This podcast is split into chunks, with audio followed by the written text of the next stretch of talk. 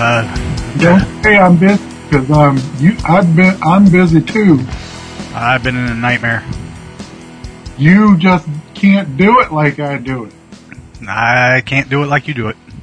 You are not a professional. You I am a professional. I am, in You fact, a professional. You need to get help. I just, You're uh, consistent. I just overbooked myself. I, I set myself up for the impossible. And I did it. Did you? Well, I almost blew a deadline. But We for. I mean, in fact, I would have blown a deadline if the artist wouldn't have stepped in and helped me letter the rest of the issue. so, yeah.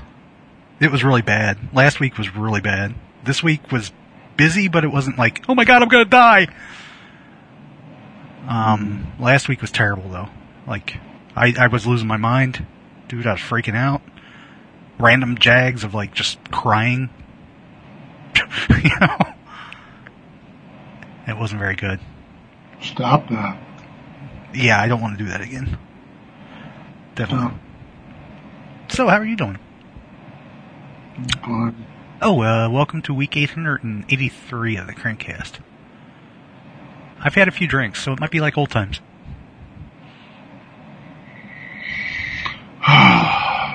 yeah. Tipsy Crank. Um, what you been up to? then I'm, I'm late on my book. Which one? What's the one I work on? Like, I only have one book. the book I'm working on? Yes. Oh, that's okay. I'm late on it too. Well, they're they're asking me for it, so I have to do a lot of pages. I thought Rafer said it got pushed back. It did get pushed back. Hmm. So you're late even beyond that. It's real fun. No, it's not. It's not a great feeling. It's not a good situation to be in. um, you're a machine, though, man. I, I have faith in you. I don't want to be a machine. I'm a rusty old machine. Well, yeah, you are kind of like a Tin Man before they put oil on him. Put my I put my Marty sessions on hold. I'm sure he's very annoyed with me. I, I keep picturing him like that crusty old football coach. Like, No, he's not the the opposite of that. like run laps, kid. Give me 30 arpeggios. No, he's not like that. I have. He's not really a guitar teacher. I know, we, we've talked about this before. He's more like a life coachy kind of guy. Chris Chris Bono is a guitar teacher. He's been giving me lessons. Yeah, he's schooling you. Those are more difficult. I think that's I'm, I'm past the point where lessons are possible for me. Why? I just I don't think I can learn that way. Why? I don't know. Well, that's dumb. Like if I would have done it a long time ago, that would have been different. It's real dumb what you're saying right now. But I'm you're, sa- you're recording it, and you're going to put it out on the internet, and everybody's going to know that you said something dumb. well, that wouldn't exactly be the first time, Mike. I've said lots of dumb things. As have No. you. I well, of course I do. This the show is not known for its not dumbness. um, no, I just I, I think I'm kind of I don't know, man. I feel like I, I'm set in my ways, you know. Like if you take lessons early before, I, I don't know. I mean, there, I guess there's a, a things to be said pro and, and against taking them early because like if you don't take them early, you don't know what you're doing wrong, so you can actually come up with things to do that are cool. Because nobody's telling you that you can't do that. Um, but at the same time, it's it's like any kind of instruction. If you take it early, then that becomes your kind of mode of thought, you know, and you can continue on with that. But like I I've never really had that kind of instruction in, in music, so I don't know that I would be able to do it correctly anymore. I don't know, man. I don't know. I feel like I'm I'm kind of stuck in the mode that I'm in. I say that though, but then I have a whole thing where like uh, Neil Peart, like in his later life, kind of stepped back and said, "You know what? I'm not doing exactly what I want to do." So he, he hired a, a drum guru to teach him, Mm-hmm. and like kind of reinvented himself as a drummer. You know. Yeah. Um, and I think he might have been older than I am now when he did that. I'm sure he was. Because this was like I, I, 15 years ago, you know, 20 years ago maybe, something like that. Mhm.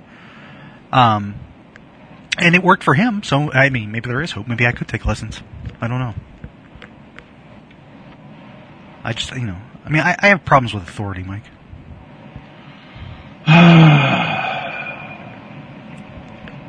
Have you seen those REI commercials with David Spade in them? I have not. Where they have the guy and he's sitting in his kitchen and he's like, and you hear David Spade and he's like, it's time to go running. And the guy's like, yeah, I'd like to, but I don't have my, the right shoes. And he's like, you have these shoes from REI. He's like, yeah, but this, this. And he's like, this is also available at REI. And then the guy's like, well, I used to go running with my girlfriend and she broke up with me. And he goes, oh well, here's a canoe. And he drops a canoe on the guy. okay. That's what I want to do to you right now. Okay. You you want to be my David Spade? You sound like you're making up reasons not to do something. I'm just saying I'm not confident that I'm I am good lesson taking material. Mm. You know, I mean, we got we got to recognize our in, inadequacies. I mean, if we're gonna ever hope to uh, surmount them, to rise above, Mike. Rise above. Be better than we are. Mm. So I don't know. Anyway, I broke a tremolo today Doing what? using it. I don't know what happened. I, I actually I kind of do know what happened. It's a cheap tremolo part that I, I bought because it was the cheapest one I could find in that color because I wanted a black one and it's for a like a Jazzmaster Jaguar type tremolo, the big plate, you know. Yeah. You broke it? And I was I was just using it and all of a sudden it, like the the bar sunk in. I'm like, what the hell's going on? And it felt real loose, like it wouldn't stay where it was supposed to. Oh wait, Jazzmaster tremolos do that though, don't they? Well, this was weird. Like I said, it, it, it was sticking fine, and then it got real loose. And I'm like, so I pushed it in a little more because they're like friction based. They're not like screw ins, like a Yeah. like a regular uh, Fender tremolo or something. They're just like friction based. You push them in. So I tried pushing it in a little more, and all of a sudden, the whole assembly just popped into the cavity, like the the little tremolo part that sticks out of the plate. And um, and I'm like, what the hell? But I could still use it. It was just popped in real far. So I tried pulling it back out, and then I heard something snap, and then the whole thing just kind of went loosey goosey. So yeah, I broke a tremolo. Is it an actual Jazzmaster? No, this was on that um that knockoff Mustang that had a weird setup that had a Jazzmaster tremolo on it. Mm. The one I I like replaced all the parts, all the chrome parts with black, and then tinted the uh, pickguard orange. So, I mean, I've still got the original the original tremolo system that came with it, so I'm hoping I can get it apart and, and just uh, bolt the undersides from the original one into the black plate, so I can keep the black plate. Because that's that's kind of the point of this thing. I want this to be like a, a blackout guitar kind of thing. Well, not blackout because that would be all black, but I, I like the black against the lighter colors, you know. And um, especially like since I've got that orange in there and whatnot. But yeah, so I, I was I was a little disappointed in that. I, broke a. Tre- that's the first time I've ever broken a tremolo. it's really weird, man. you know. Fortunately, it wasn't on a super expensive guitar, so Well, you said it was like a cheapo thing, right? yeah. And I, I mean, it, it it was an inexpensive guitar to begin with, and then the aftermarket part I put on it was inexpensive. So Mhm. You kind of get what you pay for sometimes with that stuff. I, I've Yep. had a lot of luck with cheaper aftermarket parts. I mean, this is the first time I've physically ever broken one of them. So, But I mean, those are those weirdo tremolos anyway, where they got that big ass like bushing spring on the inside, like on the underside of the plate, hmm and they they've got that thing where you know they they've got like a like a Les Paul style bridge that they that the strings go over. So you got this crazy break angle, and it goes just down to that bridge, and just that back part floats, not the whole bridge. hmm So Um, they're they're kind of weird anyway. Like I like them when they're set up good, and I had this set up good, but yeah, I don't know, man. I gotta fix it. That's all. Fix it or replace it. I mean, it's it's not life or death. So, in the grand scheme of things, and if it costs me a little money, it costs me a little money. I can't take it with me. I'm gonna be dead soon anyway. Hmm, that was a lot right there, what you were just doing. Soon enough. I mean, I, I don't think I'm gonna die tomorrow or anything, but like you know. I decided what's the point of making money if I don't actually get something out of it, right? I mean, this that, that is one thing this crazy brain bending schedule put me into. Mhm. Like I had to ask myself several times, why am I doing this? you know, like seriously, why am I doing this? And then my first thoughts, so I can pay my mortgage, you know, and my bills, and that's cool. But there's got to be more to life than just surviving. So, yeah, I, you know, I figure, well, stop. I mean, that's why I bought that Rickenbacker. I mean, that's I think that's where my headspace was when I bought it. Why are you not playing that and you're playing some cheap ass Jazzmaster? Because it's downstairs and I was upstairs and I just needed I needed a mental break. I needed to walk away from it. So I, I picked it up. I have played it a little more. Um, I have thoughts, but I'm not sure they're concrete yet. Hmm. like, again, I, I'm going to restate what I think I said last time: is that it's a well-made instrument. It's fine, you know. You don't like it. I'm I, I don't know that I don't like it. And that's that kind of that's the weird thing, you know what I'm saying? I and I'm trying to separate this thing in my head of wanting something since I was 12 years old hmm and building it up in my head and then finally getting it. hmm So I don't I it I, I'm pretty sure I need to lower the action a bit. Okay. And that's that's a minor thing. I know how to do that. That's fine. I can I can adjust the action and the intonation. Um, I don't even have to like take that to somebody, you know. And it sounds like it's weird because even unplugged, and I'm guessing this is because like on the 4003 basses, it's it's all maple, um, except for the fretboard, it's rosewood, but like the neck and the body are all like hard maple hmm and it I'm gonna guess they, they don't say what strings they ship with, but I'm gonna guess they're Rotosounds by the way they feel. Because I've had Rotosounds in the past, and they've got this really, really rough texture to them. Like they can tear the shit out of your fingers really easy. Um, so I'm gonna guess they're Rotosound, probably Rotosound steels. Uh, so even unplugged, it kind of it sounds like a Rickenbacker. It's like okay. it's weird to say like like my uh, my friend Brian stopped by and, and he was playing it and he was like he was like even unplugged it sounds a little bit like it has a growl to it like hmm and he's right it, it does it's it's and I just I gotta assume that's from the construction I don't know um so I mean you know it, it's definitely got the sound and it plays good now but I think it would play better if I dropped the action a little bit or drop the you know saddle height hmm um, it sort of sits weird. Yeah. Like even in my because of the way it's you know the curve is on it. Like even sitting with it in my lap, if I sit just normally, uh, my hand wants to fall right at the end of the fretboard instead of over the pickup. Um, and that gets a little more pronounced when I've got it up on a strap. It kind of wants to swing. It's kind of like um like Les Pauls do a little bit, where it wants to swing kind of past your waist a little bit. Hmm. Um, so you know, again, my hand wants. To, it, but the weird thing is, is that's fine because a lot of times I play right at the end of the fretboard anyway because I, I like to get that little bit of attack from hitting that top fret. Um, it's just strange because I don't have another bass that does that. Exactly, I don't think. Yeah, I don't think I have another bass that does that.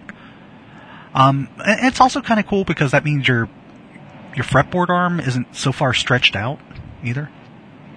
Like when I'm playing a, a jazz bass or something, you know, I, I've got to like extend my fretboard arm or my left arm and have it kind of out there, you know. This I'm kind of like it keeps everything sort of in front of me instead of stretched out. hmm Um, one weird. This is just a. this is going to be sounding like a weird complaint, hmm but for me, I'm like, look, I spent twenty three hundred dollars on this thing, you know, with shipping. Um, the screws over the treble pickup, or that hold the treble pickup down, hmm uh, the two adjustment screws, they're super rough, like they like they're chewed up or something. I mean, it's used, right? No, no, this is brand new. Oh, it is? Yeah, it's Oh, a brand new 2022. I don't know. Sometimes you get, And yeah, I mean, it's not going to be perfect. but for like that kind of money, Like- sure. you know, it's like, are, really, you're going to give me like roughed up screws that kind of like scratch my hand when I pick over that pickup? You know, that's just it's just kind of weird. Like, how your hand touches the pickup? Um, well, generally speaking, like I'm resting my thumb or something up. Like if I'm if I'm um picking back by there, my thumb's going to probably be sitting right around like on the top of that pickup somewhere. Or sometimes I, you know, most of the time I rest my thumb on the low string, but like if I'm playing the low string, then it's my thumb goes up to the pickup. You know, Hmm. that's just the way I've always played. A lot of people do that though. Like they'll rest their thumbs on the pickup. But it, Yeah. I mean, that doesn't matter. I'm trying to picture the screws getting you. Yeah, it doesn't matter. I believe. I, I mean, you'd have to look at the once you take the saddle, the the big saddle thing off off the top. Um, then you know right where you rest your thumb, pretty much is like where that screw is, and those screws feel like they're chewed up, like the thre- not the threads, but the the top part where you stick the screwdriver into, you know. hmm And it's just, I mean, I I can take the whole thing apart again and file those down and make them smooth, but I'm like, dude, I paid a lot of money for this. you know? Well, you can't complain at nobody now. I mean, No, I mean it's already there and done, but you know, um, it did have one little ding in the the wood, uh, right down by the the output jack, but it looked like it was a ding in the wood before they painted it because the paint wasn't messed up. So I'm like, eh, uh, not a big deal, you know. hmm But again, for a guitar that costs that much, like, you know, yeah, but also if you ever sell it, you're going to get it that much back too. I don't know. It's got a ding and rough screws. Am I going to get that much back? Oh man. sounds like you just want to, you want to argue about something. I don't know. I'm just I'm trying to figure out. Like I said, like this was my dream guitar, man. and now I've got one, and I'm not sure I'm happy about it. I'm not actually sure I'm unhappy about it either. It's just weird. I don't know, man. I will say again, and I, I think I said this before. Like, if I did not really want one, having had one now, I wouldn't pay that much for it. Right. Yeah, you said that. and I won't. I mean, I still got something in the back of my head that says I want one of those old, like, the reverse ones that are white with the black binding, just because I think they look cool. Um, but I probably would never buy another one. Like, Mhm. I mean, I don't need another one, but I would probably never buy another one. You know, Mhm. unless money just was no longer an issue for me. Um, I look forward to recording with it though, because it's it does have that sound, and it's the sound I like. So I'll probably feel better once I actually start working with it more. I just haven't had a lot of time. I've, I've maybe played the thing for a total of an hour since I've got it. So You know, I've I've mentioned this before. You know how the expensive guitars I've got I've I've purchased sometimes don't feel as great as a cheaper one. yeah, But I do find myself playing that Strat more than the rest of them. Is it because of the sound or the feel or like? It's just a nice playing guitar, yeah. Yeah. And I, you know, I just got used to it. that could be a thing too. And it's weird because, like, okay, so you want your action to be good enough that it's comfortably playable, right? hmm But have you ever played an instrument that, where the action's just too good? like, like it doesn't buzz or anything. It's not low enough to where anything's buzzing. it's not too good, it's just right. Um, I, but like my my Fender Aerodyne bass, which is a like a PJ setup. hmm The person I bought that from had the action set up super low, and it's um nothing buzzes or anything, and it plays and it's really fast. Like you can you can do some quick runs on it. But some of the stuff in my technique doesn't work on it because there's not enough clearance between the string and the fretboard. Uh, some of the just the, the hammer-on stuff and the, the some when I'm when I'm playing with two hands on the fretboard sometimes.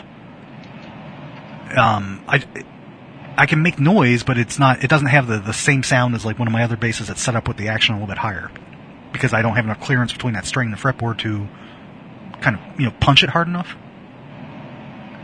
If you can visualize what I'm saying, hmm so it's like if if I was picking and just doing really quick runs of stuff, like trying to be like like the Yngwie of bass or something.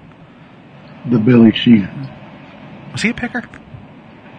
No, I mean he he's a two-handed tapper. That's true, and he even did like scallop stuff too, like Yngwie did, scallop the fretboard.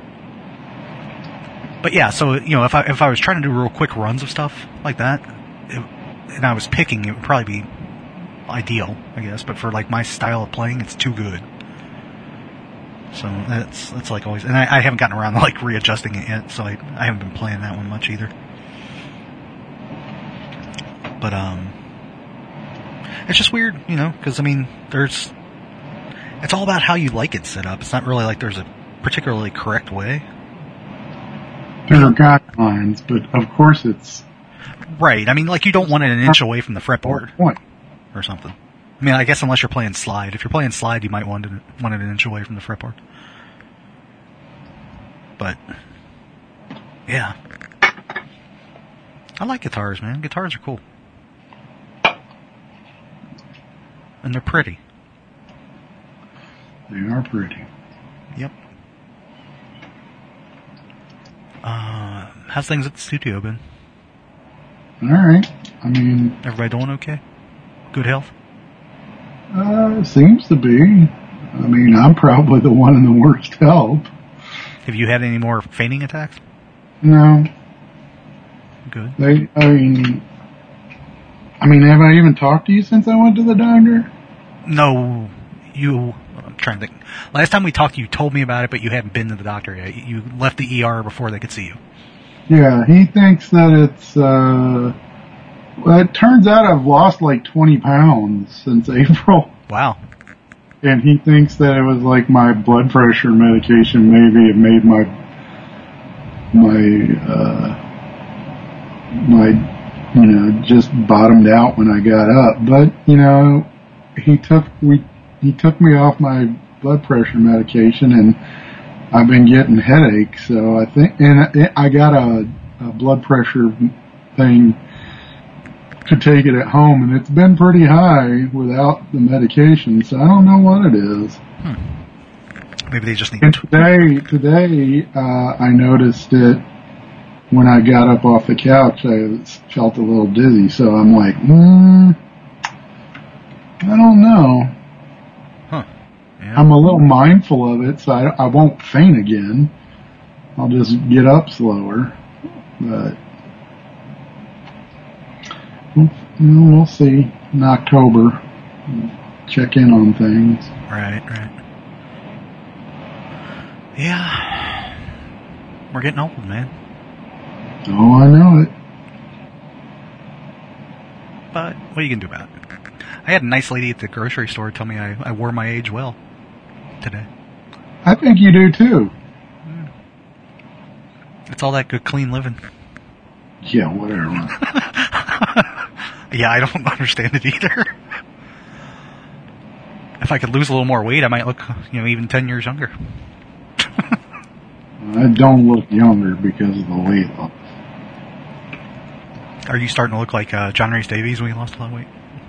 Uh, I well, I have noticed because I'm older now that I'm I'm, I'm starting to look like I'm sagging. Yeah. Look- uh, That's a that's a that's a thing. I mean, you know, know, I um, I finally like, it's weird. Okay, so because I was in such a bad mental state, I just I stopped shaving. I think I mentioned that last time we talked. I, I was looking pretty bushy and stuff, and it didn't help. Like you know, wearing the bandanas, so I looked like some crazy biker wizard or something. Um, thou shall not gas.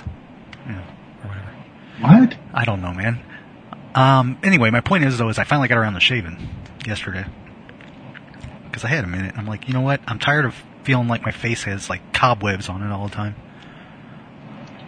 And, um, then I, I looked at myself in the mirror and I'm like, who the fuck is that? you know? My brain had gotten so accustomed to seeing me with a beard that I didn't, like, I looked, we- I looked weird without it, you know? Did you cry? Well, that's that's just been happening randomly anyway. So, yeah. Um. So I, I don't think I actually cried at that point. I just sort of went, "Huh, I'm kind of weird looking." Well, you are kind of weird looking. That's true. And then I said, "Hey, it's your boy." Why? I don't know, because my brain ain't been working right. Um. Anyway, though, things are smoothing out. Like I said, this week was just busy. It wasn't like uh, critically busy or anything.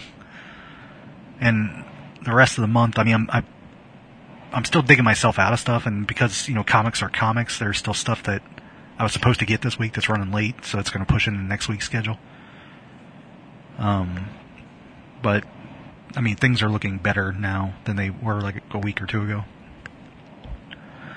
I wasn't sure I was going to make it, man. you know, You're not. Uh, maybe not, man. I mean, I've, I've, I've, I've set things up for you to fail. uh, no one gets out of here alive. I've, I've decided to work against you. So it's what Friday? What? How dare you? How dare you imply that I am anything but uh, nice and grateful to you? How Uh, dare you? How dare you? dare? I don't dare. Um. so anyway, I've been reading these uh, Sword of Truth books by Terry Goodkind. Sword of Truth? Yeah, they were. Remember, I told you a little while ago I was watching that Legend of the Seeker TV show again. That was the one that was uh, like a Raimi and Tapert thing back in Uh, yes. 2009, 2010, something like that, 2008. Oh my god, yes, I understand what you're saying. Okay, well, you weren't really being responsive, so I, I didn't know. Anyway, I decided to read the books because there's like a billion of them. Um, first one came out in like '94. I thought that's why you liked the show. No, I think maybe at some point I had read the first one in the '90s, but I didn't really remember it. I just watched the show because it was a Raimi and Tapert show, and, and it was like a fantasy thing. Um, and it turned out, well, I mean, it, it's a decent example of that kind of television stuff. But I, I was curious just to see what was different between, because you know they always change stuff whenever they're adapting it to a movie or TV show or whatever. hmm Um, and I had gotten done reading a bunch of other stuff, so I was like, well, what the hell, I'll read these. And the TV show was, I'm going to say it was 110% less rapey than the books. Maybe 120%, actually. Oh my god. Uh, so far in every book, there has been at least a threat of rape. Yeah. Most of the books, no, I'm going to say in every book somebody gets raped. Oof. somebody gets raped or tortured. Sometimes both. Mm. Um, and I, I get it. I, I'm going to assume that for the writer, that's like the worst thing you can do to somebody, because it's it's the bad guys doing it, and the bad Yeah. guys are like really bad, and, and the writer wants you to know they're really bad. Mm-hmm. Mm-hmm. Um, it's just like excessive, though, you know. Mm-hmm. And so, granted, I mean, you know, right off the bat, they're they're going to take that out of the show, right? Because in 2008 or nine or whatever that was for regular broadcast television, that that wasn't going to fly. so, um, the other thing, I mean, there's typical stuff where they like combine characters. I guess to save on time telling stuff, or to save on paying different actors for stuff. And so that's kind of interesting to see how they did that. I'm just now, I'm in like the sixth book, and in the two seasons that the show lasted, they kind of mishmash stuff. Or, Mhm. I guess cherry picked from different books, like plot elements and stuff. So there's something that's just now happening in the sixth book that was in like the end of the first season or the beginning of the beginning or middle of the second season, something like that. Um, and it's just it's sort of interesting to see how this stuff's constructed, really. Um, one thing about the books that I think is weird is that it starts off as pretty much a standard, you know, sword and sorcery kind of thing. Wizards and, and noble goals and, you know, killing the bad guy kind of stuff. Um, by like the fourth or fifth book, they kind of abandon the main characters for part of the book and just go into this like really in-depth political thing about like the politics of a particular kingdom. I'm like, wh- why? you know, I'm reading a fantasy book. What am I? Why do I care about the politics of the kingdom? And then in the sixth book, it gets almost objectivist. Uh, like sort of. I mean, it, you I, I see what what's happening here, and I mean, it's hard for me to explain because like they're they're focusing on one character that's a bad guy, but that character grew up as being somebody that's super. Um, how do I want to say like. Super takes care of the downtrodden and poor kind of person, like as a caricature. It, it turns into caricature though. It's not like activist, you know. Um, no, really. So you think there's some so it, weird political things going on? I kind of seems like it because, like, you know, they they take all the stuff that a normal like charity or charitable organization would do or something like that, you know, and then they they push it to an extreme to where, like, in this universe, like, basically they want to just infantilize everybody and Mm. you know, um, basically like destroy them by kind with kindness or whatever. Mm. And then the main character, who up to this point's been fighting for truth, justice, and in, in the the Haran way or whatever, um, like suddenly he loses his faith in people because they have a vote against him, and he loses his faith in people and says, "Well, just nobody knows that they don't want freedom. You know, they they can't take care of themselves. Just I'm going to leave them to themselves." He gets all disheartened about it, and he starts going on this thing about where you know, like individual individual uh, how do I want to say individual responsibility for liberty and stuff like that. I'm like, man, this book's getting really weird for being just a fantasy book. Interesting. Uh, and, and then I, after after I started getting these kind of twinges and stuff, I looked it up, and apparently that, that is a complaint about some of the, the books in the series is that it, he just starts diving into like objectivism as a thing, you know. I'm like, oh man, I'm not really looking forward to this anymore. That's the weird thing. Code. You got dit code. yeah, yeah. And that's the weird thing about objectivism because not everything they say is necessarily wrong. Well, I mean that's that that's the thing about uh, all belief systems, isn't it? I Right. mean, there's always something to latch onto. Like, and, and when I say wrong, I just mean distasteful to, to me.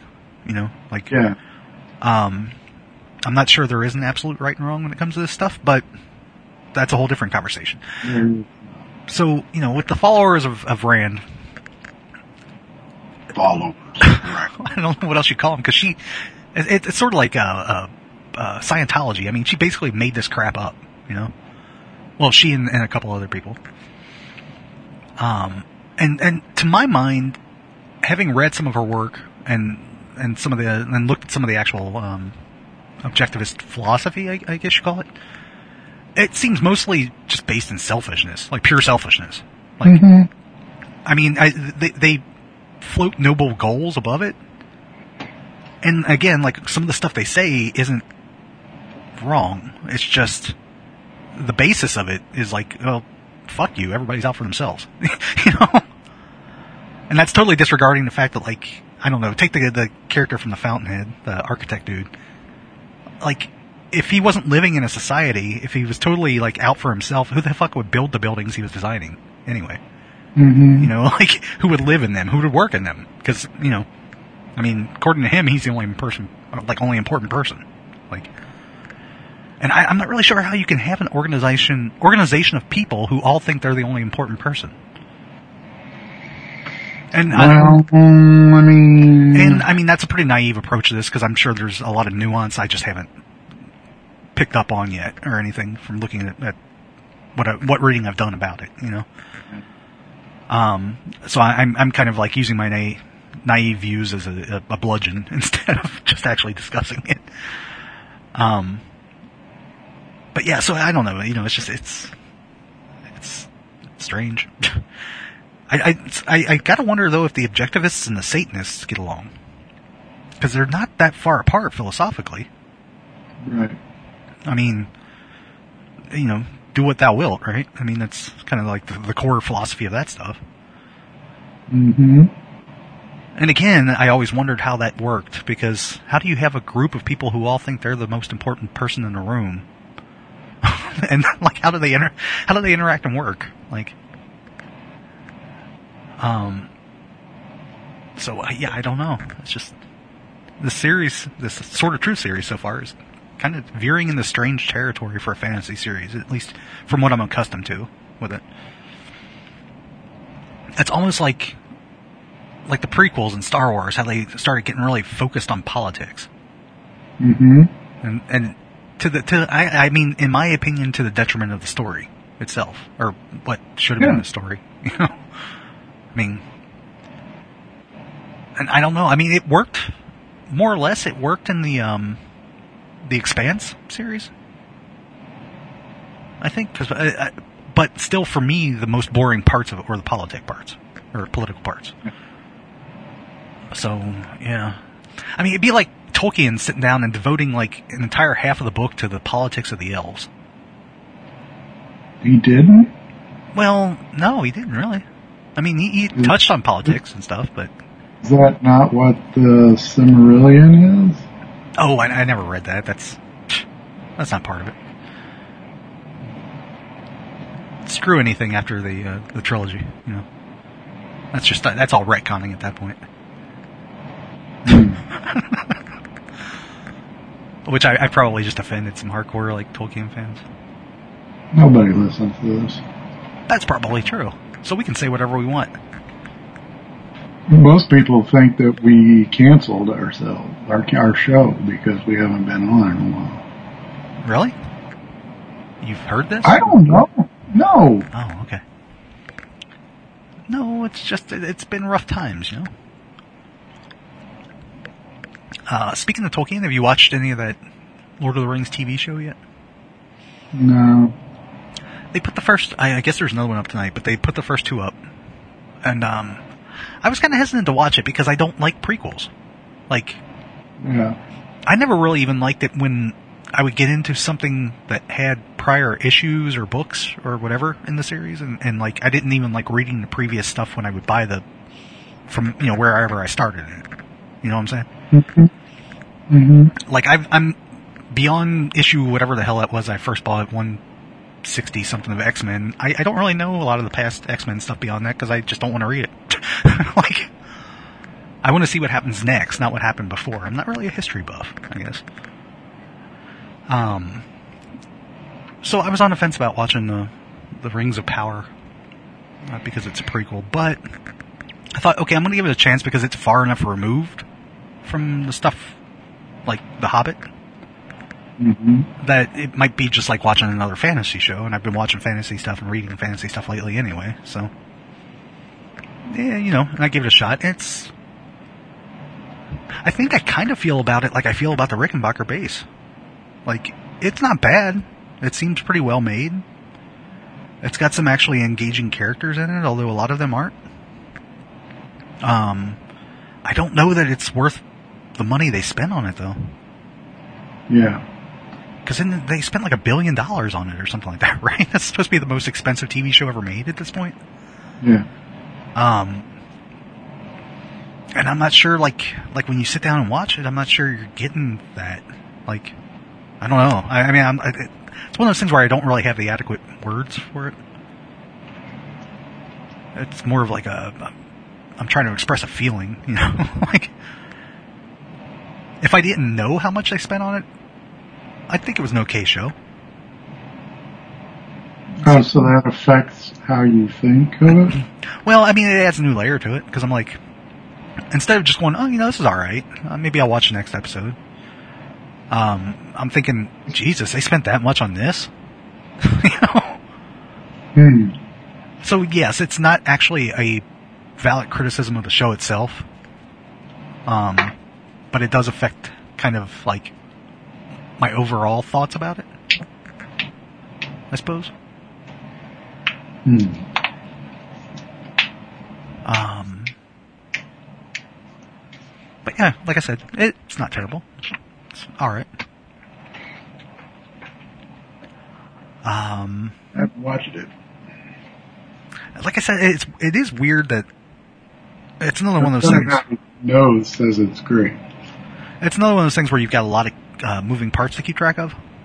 Mm-hmm. So, you know, if you like that kind of thing, then you've got that going. Um, there are a bunch of characters, and so far, there's like maybe three of them I actually like care about. Um, two of them are elves, and one of them's the proto hobbit person. Proto Hobbit. Yeah, the the Harfoots. I can't remember what they call them. Harfoot is correct. Okay, so the Harfoots. Which I mean, I guess those are hobbits, or hobbits to be. I don't know. Like I said, I, I actually haven't I've, I haven't read any of the additional material like in the Tolkien verse, so I, I don't know where they show up or how they fit into stuff. Yeah, I don't really have a dog in this hunt. Yeah. I mean, I like those movies, but I don't really care. Well, yeah. I mean, I told you like after watching them again recently, all in a, a big rush. They're kind of ridiculous, like in a way. They're just so over the top, like. I don't know. I mean, they're not bad. I still like the the original trilogy. The Hobbit, the Hobbit, I think could have been trimmed down a whole lot, Yeah. but there's parts of it I really like, and I really No. like Freeman as. You know why you think that? Because it could have been. yeah, I mean, it didn't need to be three, you know, two hour or something movies. Yeah. Um, that's just I, that, that's questionable decision making, I think.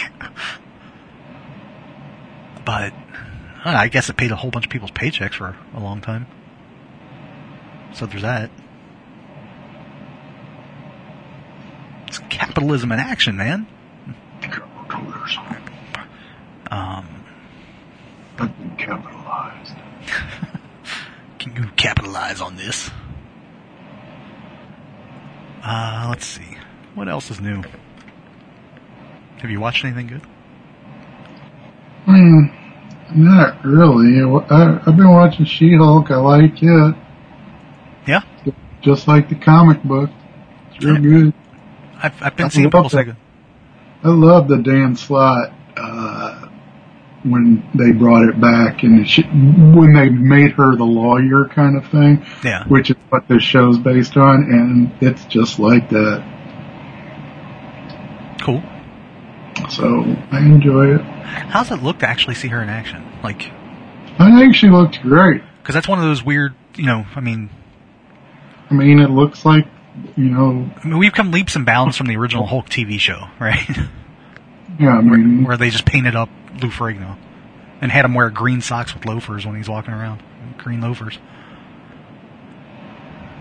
But, um, it's like sort of we we've touched on this before, like when we've talked about them trying to uh, adapt superhero costumes to real motion and stuff like that. A lot of times it just looks weird. So I I, mean, I was just wondering like how how she looks as being She-Hulk. Like, I mean, it's computer generated. sure, It's not a guy in green loafers. So, loafer, loafer. You remember that Swedish chef bit from the Muppets about making meatloaf? no. Well, he would go like, okay, so we're going to make a meat loafer. First you take the meat and stuff it in the loafer. And he'd shove a bunch of meat into a shoe. Oh, Yeah. That, that's, that's the joke. That's, that's all there is to it, really. Okay, we're done now. so upset with you right now. Um, I watched X. Have you seen X? what's X? It's a horror movie by Ti West. I don't think so, no. I don't think I I've seen forget what else he made. He's made some other things that everybody likes. His name sounds familiar. I mean, it's a very neat looking movie and I like the setting and it's very Texas Chainsaw Massacre homage Okay. but it's almost too good in making you not like the villain of the piece. And now they're making a prequel about her. Oh, okay. And I'm like, well, not they didn't, they already made it. They made it when they made this movie, when they made X. And, uh, it's coming out soon and I'm just like, I don't ever want to see this character again. Why would I want to see a prequel about her? And, uh, Is the prequel, uh, prequel called W? prequel is called Pearl, Oh, okay. Because that's the name of the woman. Gotcha. So, yeah, I say screw prequels. I do not enjoy prequels. Just uh, continue on with the future. Don't look back to the past. If Have you seen The Beast Must Die? that does not sound familiar.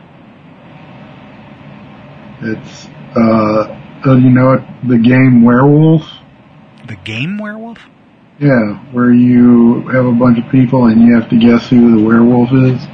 Oh, no, don't know anything about it. That's what this movie is. Oh, okay. That sounds like uh, there's another game like that where you just have to figure out who the murderer is, yeah, that's what it is. like a par- I, party game. I'd always been afraid to watch it because when I was a kid, the art on the box, the werewolf is like this dog, but it has human eyes and it's very scary looking to me when I was a kid. So this is an older movie. It's from the 70s. What's it called? The Beast Must Die. I'm going to look it up. Got Peter Cushing in it. Ah, there it is. Oh, I have to subscribe to a Prime Video channel. Boo. I saw it on Shudder. Okay. Um, I looked. I, so I, because they came up on my list, I watched a couple of um, Amityville movies, a couple more Amityville movies.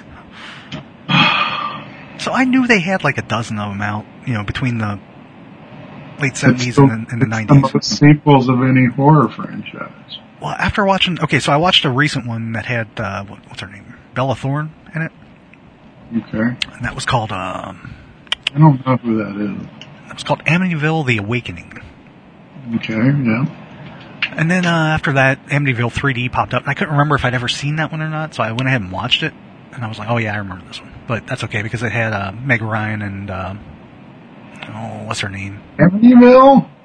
Yeah, Meg Ryan's in an Amityville movie? she's in the third one, 3D. Oh, really? Yeah, she's not like a main character, but she's in it. Hmm. Um, That's where the thing, there's a thing in the basement. yeah, like a haunted well. Yeah, he lives in like a pool of milk in the basement. right, yeah, exactly. and it uh, I don't know. It doesn't make a lot of sense, but it, it's there. It's like an old 50s alien mask. Yeah. Uh huh. Um, so I watched those, and after that, I was like, I remembered you telling me about there being an Amityville in space. Mhm. So I went and looked that up, and I was like, No, well, yeah. I mean, well, I, I went and looked it up, and it's like brand new. It's it's Polonia. it's brand it. new. It's the Polonia brothers. Yeah. You should never watch one of those movies. Well, I figure it's probably terrible. It, it, it, it's, it's the worst. You will not understand the depths of the badness of one of those movies. You will, you'll watch it and you're like, how does, how does Mike do this? Why does he do this? Who told him he could? Who told him, yeah, that, why would you let him do that? Who gave these people money? Yeah. Um, Um, but then, okay, so I was looking that up, and I'm like, well, geez, you know, how many how many But so I look it up, and there's been like 20 Amityville movies made in like the past three years, yeah. like an insane amount in a short time. Um, and I don't know that they're all actually part of the Amityville franchise. Some of them I could recognize because they would put the house like in the uh, the promo ad or, or the promo picture or whatever. And I'm like, okay, well that's got to be part of the franchise because it's got the house. But then, um, which dipping back to Amityville 3D for a second, that must be out of canon because at the end of that movie they blow the house up Mm. with requisite because it was in 3D requisite pieces of it flying at you. You know. Um, there's some goofy, goofy. God, I almost want to watch that movie in 3D because there's some goofy, goofy stuff in there, dude. Like, you know, flies. Flies play, play a big part in Amityville stuff. Hmm And there's these scenes of these creepy little monster flies with faces like flying right at you on the screen. Oh lord. with these, but they're not like fly faces; they're weird faces. not like Return of the Fly weird faces, or you know, Vincent Price in the Fly face. They're like just these weird monstery fly faces, but they look terrible. Weird. Um, and it's like, man, were people just laughing in the theater when they saw this? With their 3D glasses on. Uh, which one? This is 3D? Yeah, Amityville 3D. Yeah. Yeah. Um, the other weird thing about that movie was whatever lenses they were using at the time had this crazy. They must have been really wide angle lenses for most of it. Um, because as I understand it, this thing I'm going to talk about is more common in wide angle stuff. Um, but anything that wasn't dead center, as you would get off to the edge, would get weird, blurry, and then the colors would shift. Mm-hmm. Um, so if they were doing like a close shot, you wouldn't see it. But if they were doing like a, a, a you know two person shot in a room or something like that, then the edges of it all would get weird and, and strange looking. And it's like, I don't think they did that on purpose. I don't know why they did it. It doesn't make any sense because most people try to avoid that.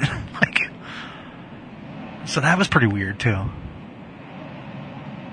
Oh, Lori Loughlin, I think, was the other odd person to be in that movie. Lori Loughlin. Did she go to jail? I don't know. Did she? I don't know if she did or not. I think she may have. I think that's the name I'm thinking of, right? Lori Loughlin, dark hair.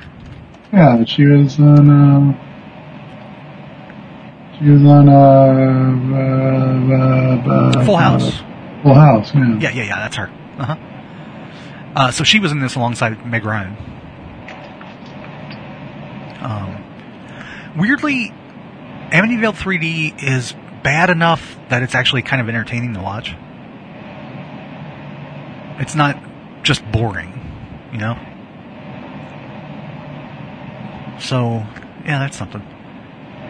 And that uh, that Amityville, I- it's not a, I guess it's not a reboot, but the the one that I was talking about with uh, Bella Thorne in it, uh, The Awakening, that had an interesting part of the plot where they actually, so it's set in our real universe. What do you mean? Well, they actually acknowledge the book and the movies in this movie. Oh, okay. Um, because at one point they, they she's trying to figure out her mom moves her into this house, doesn't tell her anything about it. She goes to school. Everybody in town knows the, you know about the story of the the house, And so she finds out about it, and she's trying to figure out what's going on because there's weird shit happening. Uh, she makes friends with these two kids in school, and one guy's like an Amityville aficionado, I guess. And he convinces her to watch the movie with him. So at one point in this movie, they're watching the original movie.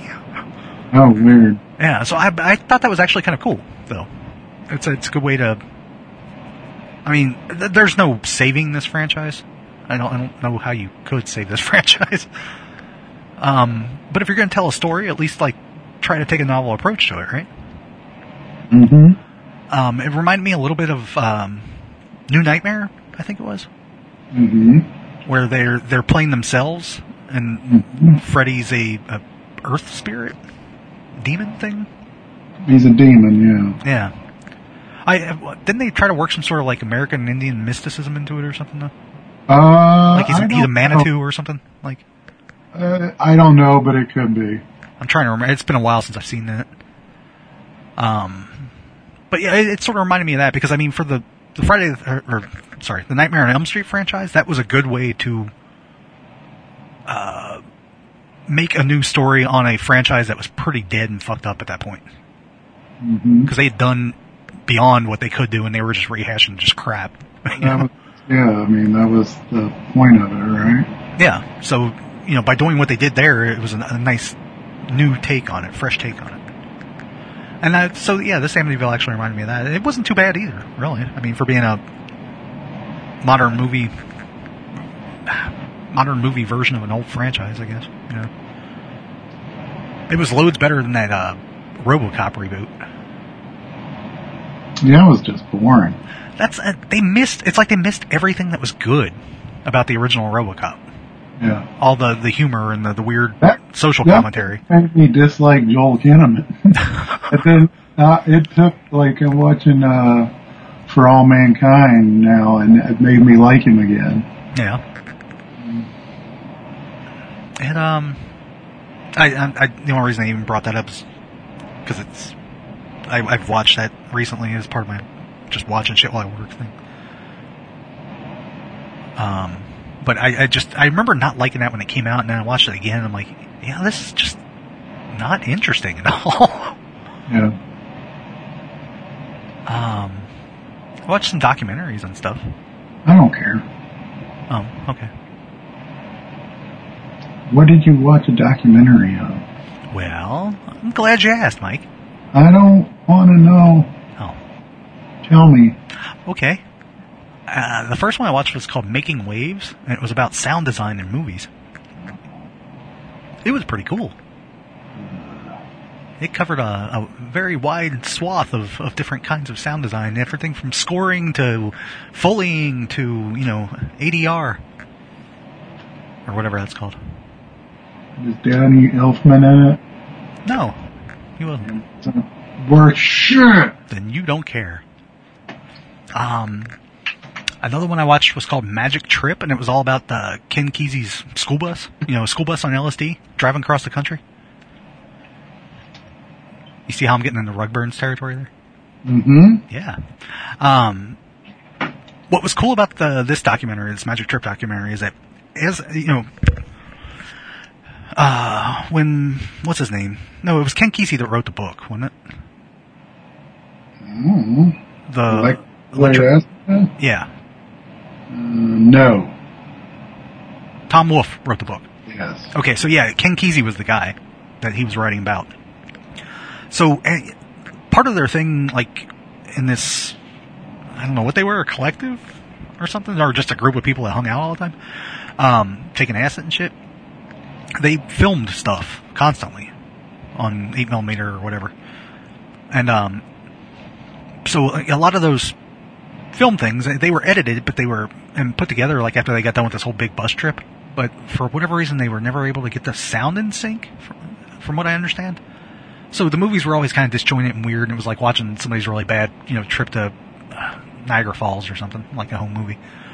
Um, uh, but with this documentary, they resynced the audio and, and restored the footage and used it as part of the narrative for the story that they were telling. And it looked really good. Like it looked like somebody was intentionally making a good movie and not just shooting home movie footage. Mm. So I was really impressed with that because they were able to just kind of interthread or intertwine this stuff with like more modern interviews with people who were on the trip and people who were associated with those people.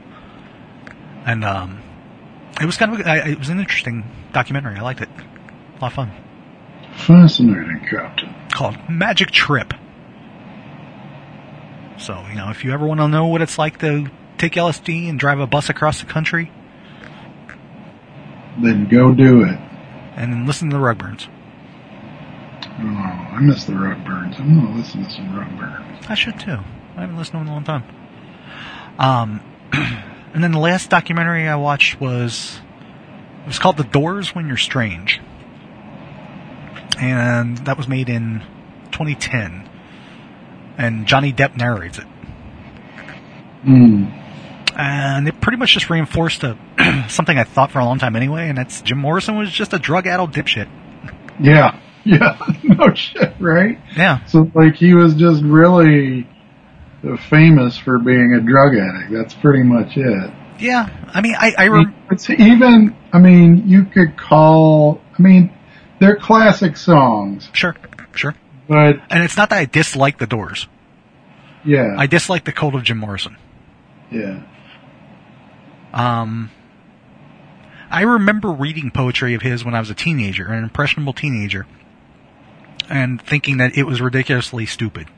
Yeah, because it was. And that's the thing. I think Jim Morrison has done more to make poetry look stupid than to elevate it. And I don't know if he would have lived longer. I don't know what would have happened. Maybe he would have turned out to be great, you know. But I don't think Jim Morrison was great. No, It- it's sad he died when he was 27 years old. Yes. Um, but and, and it kind of looked like maybe he was starting to clean his act up when he died, which is kind of even sadder. But uh, the other thing I got from this documentary is that the Doors were extremely lucky. Mm-hmm. They had barely been a band and got signed. So they were kind of like it was one of those things where they knew the right people and they were in the right place at the right time. Yeah. Okay. Makes sense. And having said all that, it's not that I don't like the Doors. They've got some really great songs. Um, you know, and, and as a kid, I really, really liked them. Would you say they have some bangers? They've got some bangers and some mashers. Oh. What? You don't like bangers and mash? They're not even British, Chris. What are you talking about? Yes, I know. Now I'm just going to continue to have a conversation with myself. No mic needed. Yay. So anyway, I, it's it's still sort of an interesting documentary. yeah. Just kind of because there's stuff in there I never really knew about because I, I guess I never really cared to look it up, but having it all presented to you in, in in a nice compact format like that was pretty good. I enjoyed it. Enjoyed it. That gets uh, two doors up. No, three doors down. Uh, that's getting worse. Um, and just one other comment I got to make. If you've ever been possibly, I don't know, tempted to watch Thirteen Nights of Elvira, um, 'cause you, you think maybe, oh, this is kind of like MST3K or something. Yeah. Don't. Okay. It's terrible. She, okay, most of the movies are, are full moon movies, and it, which is fine, you know. Um, but when she actually does pop in to make a comment or something, it's just annoying. Mm-hmm. It's not funny. It's not. It, it's just like I'd rather just be watching a movie right now. like, do you really have to interrupt me? Can you go away now? Um, I mean, it's not even like uh, Svengoolie funny, which Yeah. Svengoolie is ir- how do I want to say it unevenly funny. Mm-hmm. But Elvira's Thirteen Nights of Elvira is not even that. It's just not good. And I, I don't, you know, I, I, I don't want to bag on Cassandra Peterson or anything, but Why would you do that? maybe, uh, you know, maybe when she did this, it was past time for her to be doing something like that because she wasn't Mhm. very funny at it. Mm. Is what I'm saying. Yeah, sorry. I know it's a hot take. That is a hot take. Yeah, It's so hot. It's so hot take, man. That is super hot. That is, uh, yeah, like blazing. You're like, you're like Johnny Bla- You're like Donny Blaze. I who? is a character in She-Hulk. Oh, okay. Is he related to Johnny Blaze? No. Huh. That's weird, isn't it? yeah, it is weird, but that was the funny part. Donny Blaze. Did he like? And he would say Donny Blaze. Did he like ride a motorcycle or anything? No, he's a magician. Oh, okay. Donny Blaze. Donny Blaze. So, uh, yeah, I don't know, man. Right now, I'm working on a. I think it's it's Polish, a Polish comic. Sorry, an, an English translation of a Polish comic, and that's that's kind of fun. It's definitely it? uh, it's definitely aimed at younger readers. I'm gonna aim at you. But I, I- you know, I like doing those every now and then. I like to, uh, you know, stretch my, my wings a little bit there. I like to see what the kids are reading. Well, not really. I mean, it's it's cute. It's a cute book. It reminds me of like you know, for whatever reason, it seems like a very '70s book to me. Like, I don't really know why, but it's cute. It's all watercolory and stuff. Very soothing art. All right, All right. I'm gonna go to bed. Hey, Sounds- do you want me to read emails? Unless you want to say, I'm going to try to, to to do it again this week on Wednesday. I mean, if you want to save them for that, if you're ready to go to bed. We'll save them if you're gonna do it. Yeah, it's. I'm looking like I'm okay from this point on. So, We do have emails. do we? Do we have Mhm. very many of them? We have three. Wow, that's that's a glut for us. Here's what- All right then. Um, I don't know what was in stores this week. I just don't know. uh, Mike, did you have anything? Uh, may have. Or last week? I don't know. Saved by the Belle Reve came out. What's what's that? The DC comic. I had a Green Arrow story in it. Oh, cool. Well, all right. Um, so yeah, you can reach us at crankcast.com, crankcast at gmail.com, Mike's at uh, I think Mike.com. Um, I have new T-shirts up. Mike has new t-shirts up. You might like them you might like them. because I have a Chris Makepeace Day shirt. Oh yeah, that's right. You took it international. Well, I thought that's what you said. I thought you said it was international. No, I said it was a movable feast. Hmm. Yeah. I like how proud you are of the movable feast thing. That's, that's a very Catholic thing, you know. um, so all right, yeah, go check out Mike's new T-shirts. I mean, the fact that Mike's actually making new T-shirts is, um, you know, an event in and of itself. We Yeah, we yeah. we don't have a lot of follow through here at the Crankcast. Well, I just, I don't know why I did it that day. I felt like I needed to. Maybe I'll do some other ones. But Somebody already asked why there's not a pork chop in every can. you did a design for that a long time ago, didn't you? I don't remember. I thought there was some crazy one? drawing of a like a, a you know, I did one of the Thor.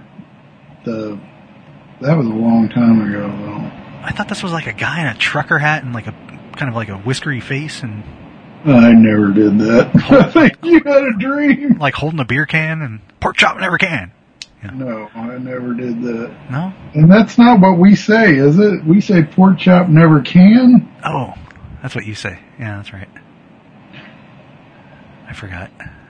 Pork chop never can. And, uh, yeah. And then, you know, there's that whole argument we have about whether it's the grams or the, or the ig. Yeah. Oh yeah, yeah. The eggs catch you on the eggs. Yeah. But now I can't remember which one of us said which. You, definitely say the egg. Yeah, you were the gram. Yeah, I don't say the egg. I say the ig. You are the egg. Anyway. so, uh, yeah, we, we hope you're all well and, uh, we'll catch you next week. Goodbye. Bye, nerds.